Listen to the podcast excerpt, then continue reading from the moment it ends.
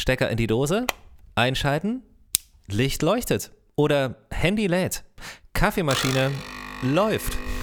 Genauso mit unserer Heizung. Energie ist einfach da, wenn wir sie brauchen. Nicht zu viel und im besten Fall niemals zu wenig. Unser Energieversorger sollte also genau wissen, wie viel Energie er für heute, morgen und für die nächsten Wochen und Monate bereitstellen muss. Nehmen wir mal an, ein Monat fällt unerwartet heißer aus als geplant. Haben wir dann Energie übrig? Oder andersrum, der nächste Winter beginnt 2 Monate früher. Müssen wir uns dann Gedanken machen, dass die Wohnung ausreichend warm wird?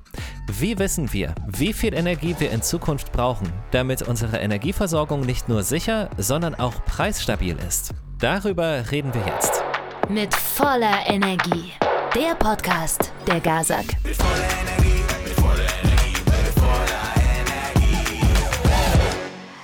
Einer unserer Gäste ist Sascha Böhring. Er ist Leiter Energiebeschaffung bei der GASAG. Herzlich willkommen. Vielen Dank für die Einladung. Herr Böhring, was gehört genau zu Ihren Aufgaben? Mein Team und ich, wir kümmern uns eigentlich um alle Belange, die die GASAG-Gruppe in Bezug auf Energiegroßhandelsmärkte betrifft. Mhm. Das heißt zum einen, wir müssen sicherstellen, dass wir Marktnachrichten in elektronischer Form in hoher Qualität verarbeiten, über Verbrauchsmengen, über Erzeugungsmengen, über Wetter- und Klimadaten, über Preise. Dann haben wir ein Team, was sehr intensiv Kunden und auch Kollegen berät, wenn es um Marktpreise oder auch Entwicklung an den Energiemärkten geht.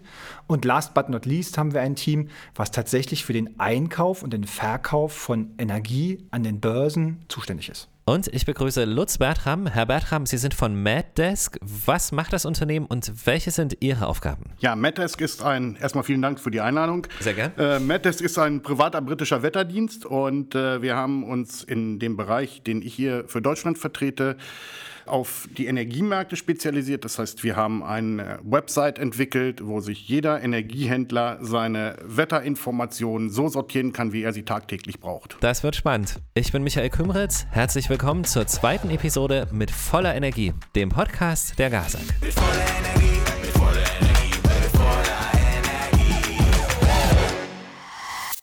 Detaillierte Prognosen sind schwierig, besonders wenn sie die Zukunft betreffen. Das ist ein Satz von Mark Twain. Heute, gut 100 Jahre später, sind wir da zum Glück etwas weiter. Es ist nämlich so, dass die Meteorologen zumindest die Temperatur auf 7 bis 10 Tage sehr genau voraussagen können. Sascha Böhring, genügen 10 Tage, um eine sichere Energieversorgung zu planen oder wie weit planen Sie im Voraus? Also die Planung der einzukaufenden Energiemengen geschieht im Wesentlichen auch in enger Abstimmung mit den Kollegen aus den Vertrieben. Mhm. Die Kollegen im Vertrieb bestellen vom Prinzip her ihre Mengen für die Kunden nach bestimmten Einkaufsstrategien bei uns in der Energiebeschaffung. Ja. Wir kaufen diese Mengen dann am Terminmarkt ein. Terminmarkt heißt das deswegen, weil es ein Handelsmarkt ist, wo wir heute schon Mengen kaufen, die erst in der Zukunft geliefert werden. Also auf einem bestimmten Zeitpunkt in der Zukunft auf Termin. Das heißt auch, es sind Vorlaufzeiten hier, die wir teilweise bis zu 3 Jahre vorher schon Teilmengen von Energie einkaufen, die wir erst 2023, 2024 an unsere Kunden liefern. Und dafür brauchen wir im Wesentlichen sehr, sehr gute Prognosen über den Kundenbestand, den uns die Vertriebe liefern. Und welche Energien sind das, die GASAG einkauft? Wir kaufen natürlich verschiedenste Energien, klar im Wesentlichen Strom und Erdgas. Aber zunehmend sind natürlich auch nachhaltige grüne Energieprodukte nachgefragt und auch bei uns im Kundenportfolio, wie zum Beispiel Biogas, Herkunftsnachweise aus erneuerbarer Stromerzeugung oder auch schon mal Wasserstoff als Beimischung für einzelne Produkte. Was noch dazu kommt seit neuestem, der nationale CO2-Handel hat gestartet und auch dort beschaffen wir die erforderlichen Zertifikate, die wir für dieses neue regulatorische System brauchen. Sie haben es, glaube ich, so ein bisschen schon in der ersten Frage mitbeantwortet. Ich würde es aber gerne nochmal rausgreifen. Wie wissen Sie denn, wie viel Sie brauchen? Also wie berechnen Sie denn die benötigten Mengen? Ja, gute Frage. Wir orientieren uns sehr stark an einer Normaltemperaturprognosen. Mhm. Das heißt, wir versuchen heute schon eine Erwartung davon zu haben, wie das Wetter in der Zukunft sein wird. Ja. So, das ist natürlich relativ schwierig. Aber es ist der beste Ansatz, den wir haben. Wir wissen eben nicht, wie in 2023 das Wetter sein wird. Deswegen haben wir Teams, die sich mit Wettervorhersagen auch beschäftigen. Wir haben eine Normalwettererwartung und wir kalkulieren dann für den Kundenbestand der GASAG-Gruppe, wie viel Energie wird dieses Kundenportfolio in der Zukunft bei normalem Wetterverlauf benötigen. Und genau diese Mengen versuchen wir nach und nach dann auch einzudecken. Jetzt ist beides schon gefallen, Klima und Wetter, das ist auch immer eine spannende Diskussion. Lutz Bertram von MetDesk, wann ist denn von Klima und wann von Wetter die Rede? Also wo liegt da auch genau der Unterschied? Also wenn man es ganz einfach erklären will, ist es so, dass Wetter sich schnell ändert. Das heißt, wir haben einen Wolkenbruch und 10 Minuten später scheint wieder die Sonne. Ja. Und einen Temperaturrückgang um beispielsweise 7 Grad Celsius von einem Tag auf den anderen ist durchaus normal in unseren Gefilden. Beim Klima hingegen ist es ein langfristiger Zustand. Das heißt, man bezeichnet damit einen typischen Wetterverlauf für einen bestimmten Ort über einen gemessenen Zeitraum von mindestens 30 Jahren. Wie messen Sie das? Also es gibt ja verschiedene Modelle für die Wettervorhersage. Was sind das für Modelle? Wie sehen die aus? Wie funktioniert das eigentlich?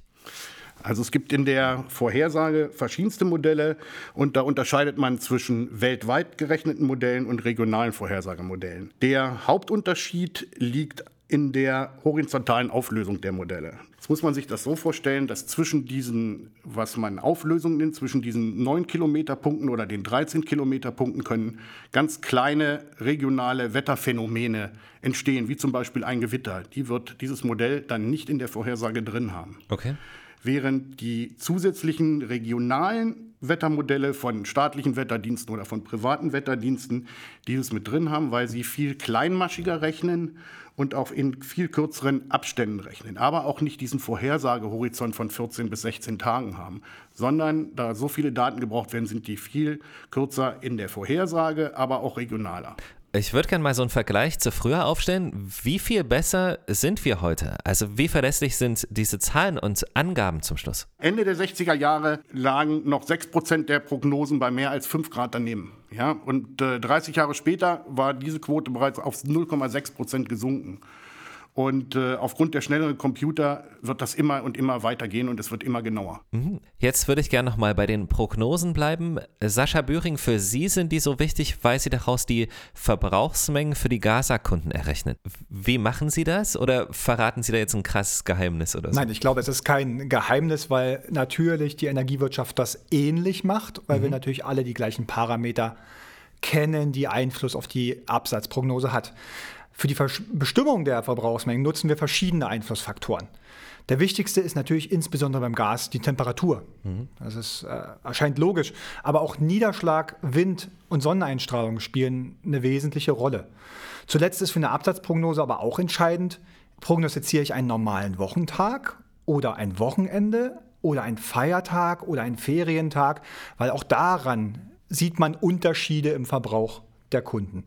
All diese Faktoren lassen wir in eine relativ komplexe Formel, die über Jahre hinweg entwickelt und verfeinert wurde, einfließen, mit der wir dann versuchen, die Absatzmenge unseres Kundenstamms so gut wie möglich zu prognostizieren. Um es mal ein bisschen plastischer auch zu machen, wenn wir zum Beispiel im Winter eine Abweichung von einem Kelvin, einem Grad, von einem auf den anderen Tag haben, also beispielsweise morgen wird es 1 Grad kälter als heute, dann bedeutet das für unser Kundenportfolio einen Mehrbedarf von 3 bis 4 Millionen Kilowattstunden. Cool. Das heißt, wird es ein bisschen kälter, brauchen wir natürlich am nächsten Tag mehr Gas für die Versorgung unserer Kunden. Genauso aber andersrum. Wird es 2 Grad wärmer, ist auf einmal weniger Gasbedarf in den Haushalten vorhanden. Und das ist da im Endeffekt der Faktor, warum die Temperatur die wesentliche Rolle für die Absatzprognose spielt. Aber passen Sie das dann in dem Moment an? Also Sie sehen das ja dann auch, sagen wir mal, relativ kurzfristig, wie Sie das gerade beschrieben haben. Sie sehen, keine Ahnung, morgen haben wir diesen Fall, es wird 1 Grad kälter zum Beispiel. Können Sie das dann auch anpassen oder ist dann Eingekauftes eingekauft?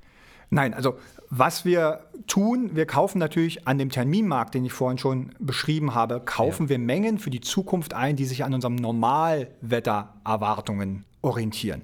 Es ist natürlich so, dass das Ist in der Regel davon abweicht. Ja, das ist halt, Wetter ist Wetter, morgen ist es kühler, morgen ist es wärmer. Es hält sich nicht an unser prognostiziertes Normal.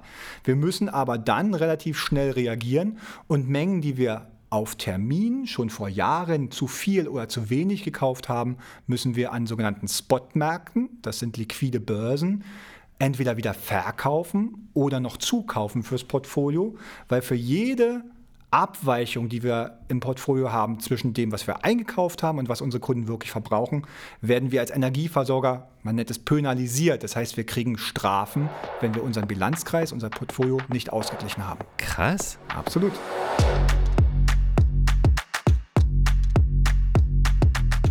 Fassen wir mal kurz zusammen. 1 Grad kälter im Winter und der Energiebedarf steigt um 3 bis 4 Millionen Kilowattstunden. Gerechnet allein nur für die Kunden, die die GASAG mit Energie versorgt.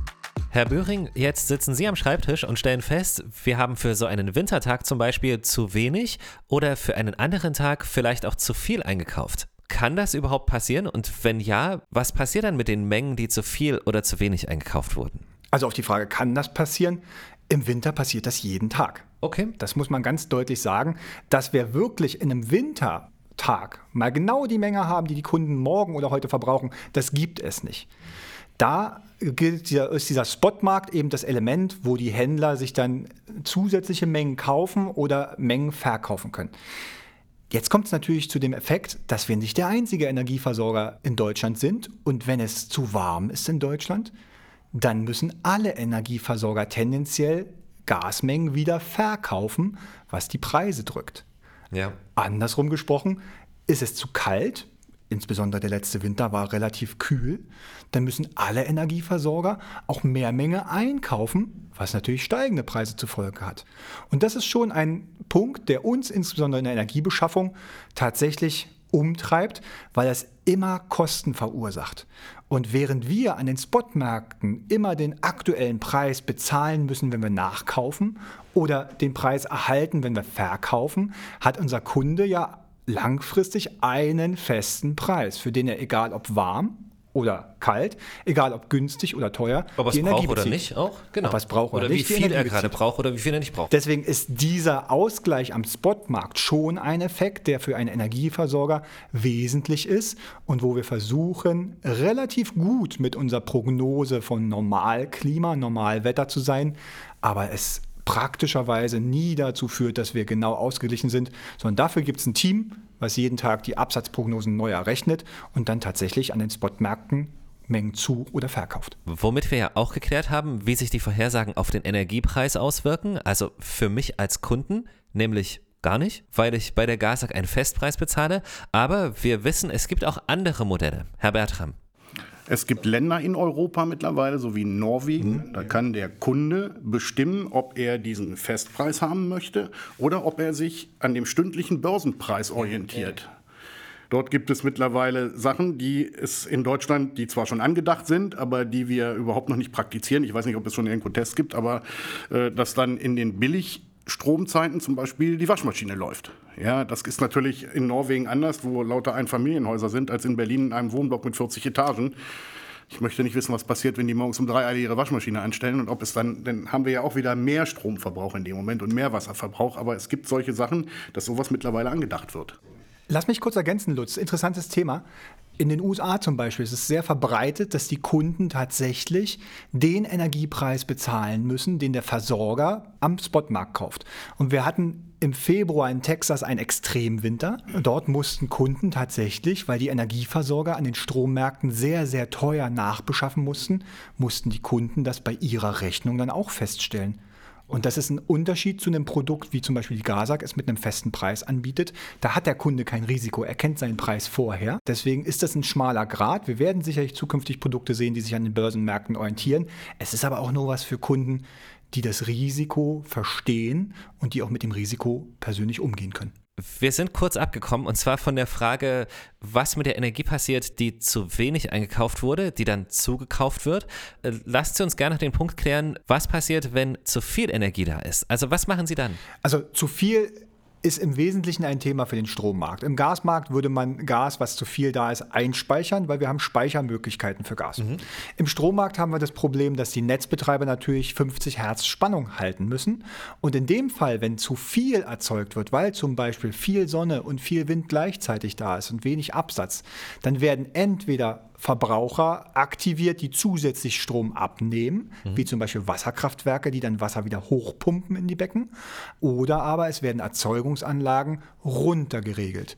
Und insbesondere Erzeugung aus konventionellen Kraftwerken, wie zum Beispiel Braunkohle, Steinkohle oder auch Gaskraftwerke, werden runtergeregelt, damit wieder die Netzstabilität auf die richtige Größe ausgerichtet wird. Das würde man jetzt aber nicht mit erneuerbaren Energien machen, oder doch? Man versucht natürlich, die Erzeuger runterzuregeln, die wirklich Brennstoffe benötigen, um Energie zu erzeugen. Das ist halt bei Wind und Sonne nicht so. Aber es geht natürlich auch nur in den Grenzen des Netzsystems. Deswegen kommt es vor, dass erneuerbare Anlagen abgeregelt werden. Es ist aber eigentlich der schlechteste Fall. Mhm. Wir regeln dann Energie ab, die uns in der Erzeugung nichts kostet. Und ergänzend, wir verkaufen diese Energie dann an den Intraday-Strommärkten für negative Preise. Das heißt, wenn ich dann Strom verbrauche in der Zeit, bekomme ich noch Geld dazu. Dieser Negativzins. Tausendslieder-Effekt. Ja, oder Negativzins auch ein bisschen. Oder Negativzins, ja. Das alles, was Sie beschrieben haben, wird das, sagen wir mal, einfach besser, je genauer die Prognosen werden? Also da muss man vielleicht wirklich auch nochmal zwischen Klima und Wetter unterscheiden. Mhm. Bei Klima, was relativ langfristig prognostiziert wird, würde sich nicht viel ändern. Aber bei Wetter, wenn die Wetterprognosen über die nächsten 5 Tage noch genauer wären, würde ich eine Veränderung in der Art erwarten, dass wir eben nicht mehr so viele Mengen am Spotmarkt kurzfristig handeln müssten, sondern vielleicht schon mit einem Vorlauf von 3, 4, 5 Tagen relativ sicher wüssten. Und das würde definitiv die Schwankung in den Preisen reduzieren und damit natürlich für den Energieversorger weniger Kosten generieren, die wir dann auch weniger an den Kunden weitergeben müssten. Also je besser die Wetterprognosen, tendenziell günstiger die Kosten, tendenziell günstiger natürlich auch das Kundenangebot.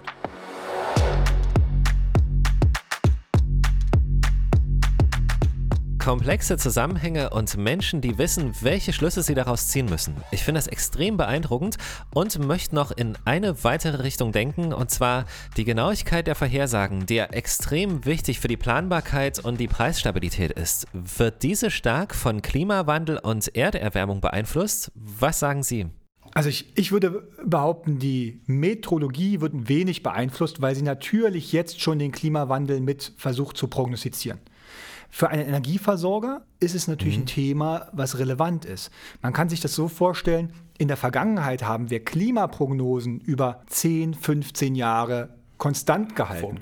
Fortgeschrieben, relativ gleichmäßige Erwartungen gehabt. Also wir haben für den Einkauf hat man die Klimareihe von 60 bis 90 zum Beispiel genommen und hat die einfach mathematisch-physikalisch weitergeschrieben. Und hatte natürlich dann am Ende für 2020, was wir jetzt haben, hatte man für 1990 vielleicht irgendwo einen Wert, der 3-4 Grad kälter war als das, was wir jetzt gerade haben.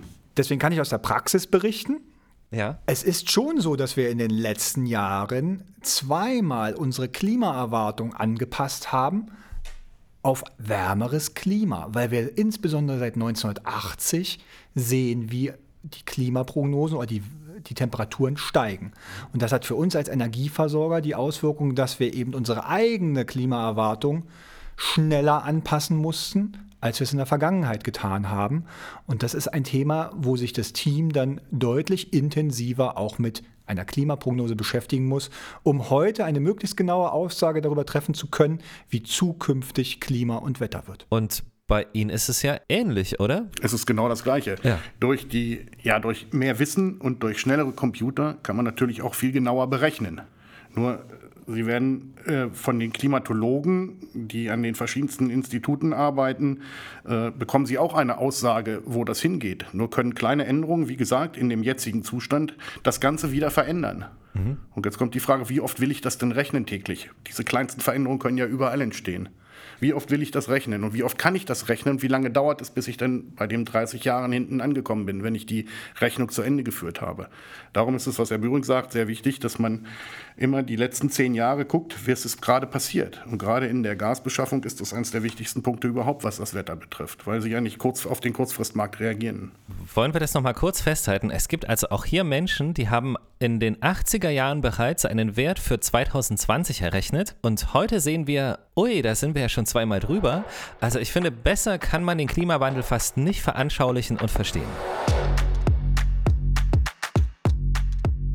Sascha Böhring von der GASAG, vielen, vielen Dank, dass Sie uns diese Fragen beantwortet haben und die Zusammenhänge erklärt haben. Das war sehr verständlich. Danke dafür. Sehr gern. Und danke an Lutz Bertram von MetDesk, auch, dass Sie extra zu uns gekommen sind. Es war ja für Sie überhaupt das erste Mal. Die erste Geschäftsreise nach Corona. Vielen Dank für die Einladung. Ja, sehr, sehr gern. Und danke auch für Ihr Fachwissen und für die Antworten auf unsere Fragen. Gerne. Dankeschön. Und in der nächsten Episode stellen wir uns der Frage, wie werden wir in Zukunft mobil unterwegs sein? Wo stehen wir heute und wo muss die Reise in den nächsten Jahren hingehen? Unsere Gäste sind dann Katja Diehl vom Podcast She Drives Mobility, Anna Wesolowski von Polestar und David Gräbe, der Ansprechpartner bei der GASAG für die Mobilität der Zukunft. Wir freuen uns, wenn du wieder dabei bist.